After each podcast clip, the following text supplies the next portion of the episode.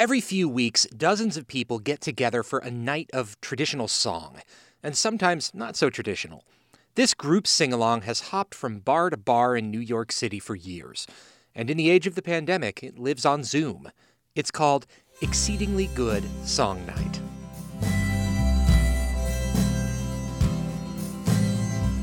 This is Off the Path from WSHU Public Radio. I'm Davis Dunavin. I'm usually on the road from New York to Boston, but today I'm on a Zoom call. Hello, Chris. Hello, David. Back home! Uh, yes, yes, yes. Ken Schatz is the founder and host of Exceedingly Good Song Night. Dad, hello! Uh, Mom, hello! He welcomes more than two dozen people, one by one. And yes, his parents are among them. Ken keeps the energy high. And we're milling around a little bit while the virtual doors are being open to let people in. Ken goes through each little Zoom square, one by one. There's no posted order to who sings. Ken just thinks about who'd be good next. Most people sing a cappella. Sometimes two or three people are in the same room and sing together. Two little girls in a boat one day. Oh, the wind and rain. Oh, Charlie David, he was big, and Charlie David was strong. And we all have heard the stories that the old timers tell. Never eat the food they give you, and beware the sound of bells. A lot of these are old, traditional folk songs. Some of them are hundreds of years old. But every now and then, something more new and familiar gets mixed in. I've looked at clouds from both sides now, from up and down, and still somehow. This Zoom call is the COVID 19 era version of an event Ken's run since 2008. He loved Hootenanny's sea shanty nights and pub sings, where folk music lovers get together and trade off songs in a freewheeling fashion. I had been lamenting the absence of the traditional music open mic. Ken's mother was one of the founding members of the Folklore Society of Greater Washington. And I had always grown up around sing around sessions, but people have been singing together these kinds of songs in rooms for hundreds of years. Ken wanted to recapture that kind of feel. No instruments, no stages, just people in a circle singing traditional folk songs. You don't even need to be a good singer.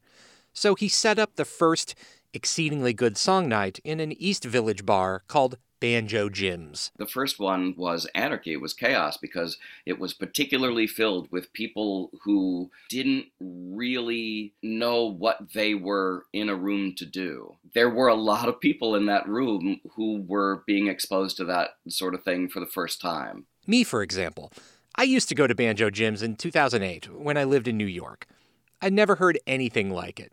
I was hoping to find a recording of the in person events to share with you, but there's an exceedingly good song night, Creed. And part of that is no one records, so performers are not self conscious.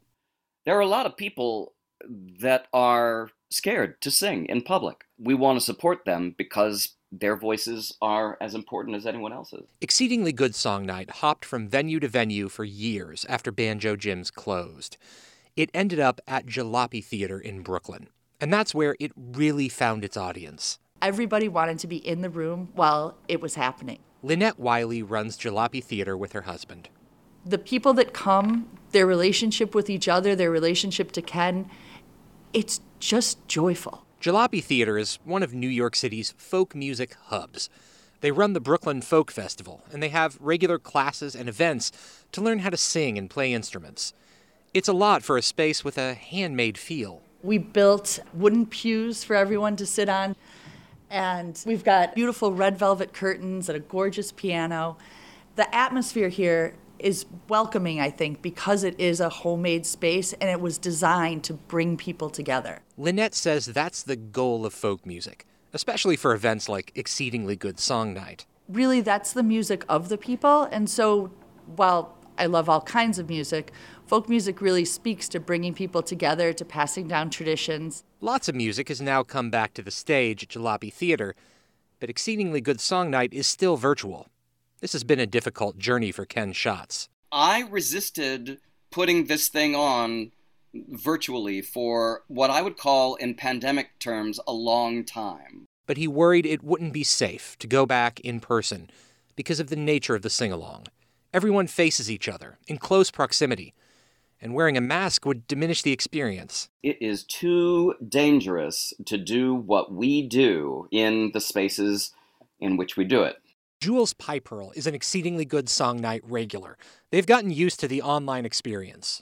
You still have the community aspect, you still have seeing people, and you still have that wonderful strangeness of this specific event where anyone could come in and sing any song and you just get this wonderful strange variety of songs that is still present.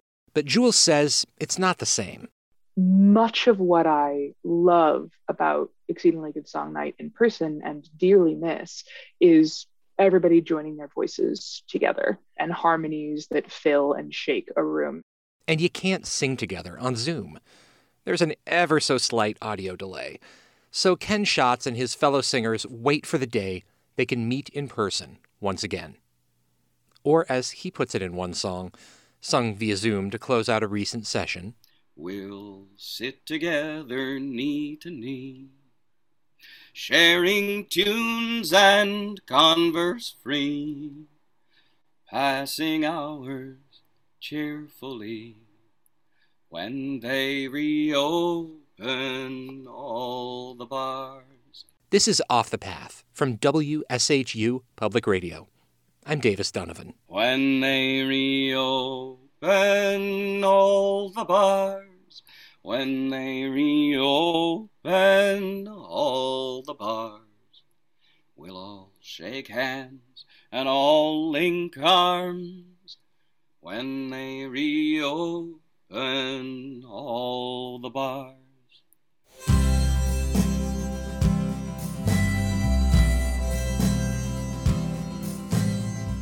Next time, we'll close out our series on folk music with a look at a genre with deep ties to New England's maritime history the sea shanty.